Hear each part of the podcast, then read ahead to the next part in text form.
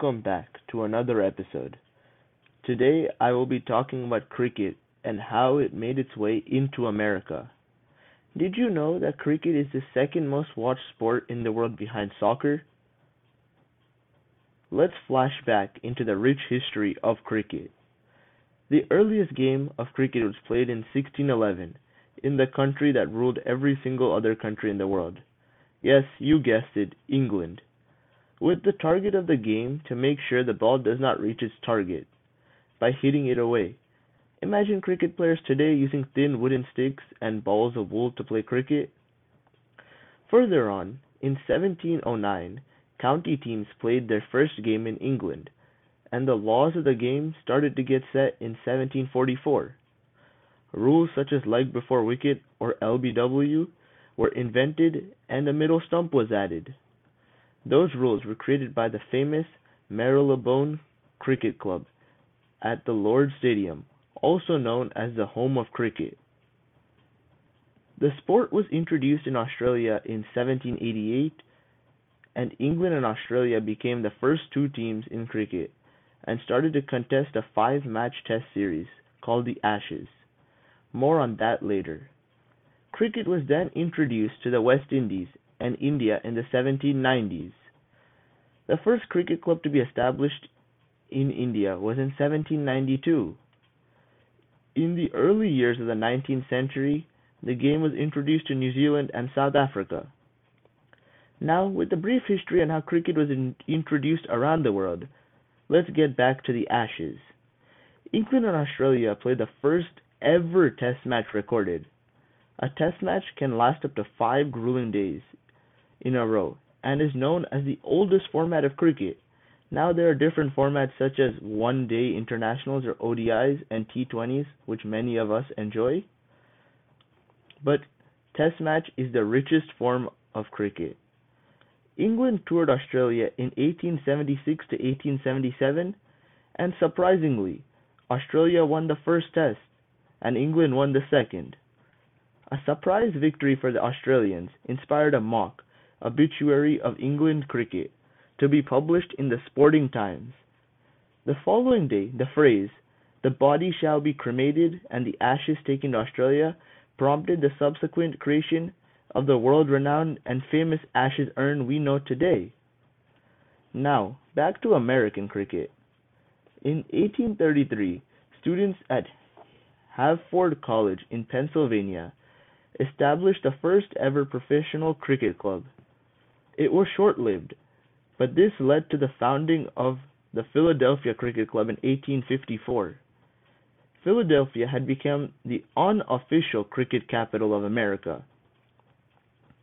The first ever international cricket match played in the US was in 1844 between USA and Canada, a whopping 33 years before the first Ashes Test match was ever played.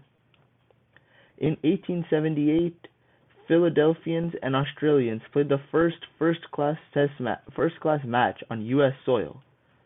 First-class cricket was played in the US between 1878 and 1913.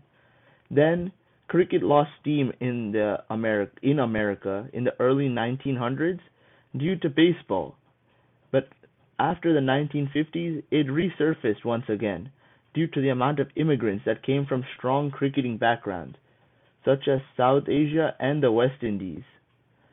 The United States established a cricket association in 1961, and cricket has slowly been on the rise since then. Now, fast forward to 2023.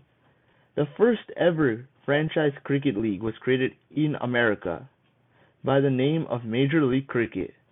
Owners of the IPL franchises have sister franchises in America. Through the 15 seasons of the IPL, it has become the most recognizable style of franchise cricket. And just in 2022, this same format was expanded into the Middle East and South Africa. The same format was expanded into America this year. The most recognizable names are the Mumbai Indians and their American sister franchise, Mumbai Indians New York.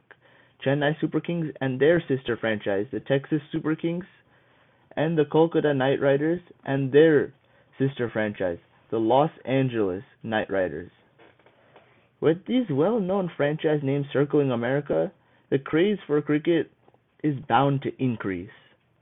The first official broadcast of cricket in America was on July 17th on CBS between MI New York and the Texas Super Kings. Let's see how cricket pans out in America. Another important event occurred, but this time in tennis. Number 1 ranked and 20 year old, yes, just 20 years old, Carlos Alcaraz dethroned the seven time champ and four time consecutive Wimbledon champion, Novak Djokovic.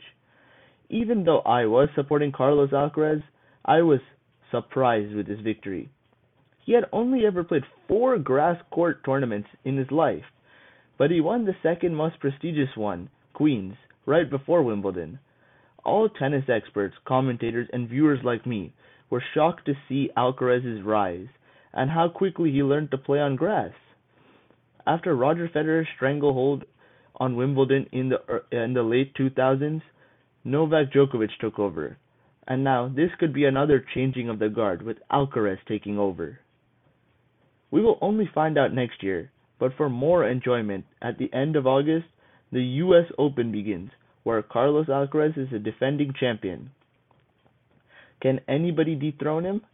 It will be fascinating to watch who will win because last year Djokovic was not allowed in the US due to his vaccina- vaccination status and Alcaraz played three grueling five set matches before the finals, but still pulled through somehow. He is a workhorse just like Rafael Nadal. Congrats and good luck to Carlos Alcaraz. Additionally, this week, the final major of the year for golf begins. Rickie Fowler, Rory McIlroy, just two of the many famous names you may have heard, and others will all be gunning for it. Fowler and McIlroy just won tournaments for the first time in years and are in the best form anybody has seen for them from them in some time. With McIlroy winning, he will cement himself as an icon of the sport, and with Fowler winning, he can start his own legacy. We will find out who wins on Sunday, July 23rd. And now, my did you know for the week. Did you know LeBron James is changing his jersey number from 6 back to 23? The reason for this is that last year the basketball world lost an icon, Bill Russell, who had won 11 championship, championships in the 60s and 70s with the Boston Celtics. And he used to wear the number 6. The league retired the number 6 last year, but LeBron wore it one more year to honor Bill Russell. Now with two iconic jersey numbers for LeBron, he had two rings with each number and is the second oldest player in the NBA while also going into his 21st season when the 2023-2024 season commences. His stat lines are crazy for someone who's about to turn 39 in a few months. Additionally, it is predicted that his son Bronny James will be drafted by the Hawks for the 2024-25 season so could we see LeBron go to the Hawks? Can we see Trae Young, LeBron James, and Bronny James team up? Whatever happens with LeBron, he will be a unanimous first ballot Hall of Famer and my favorite player. Thanks for listening.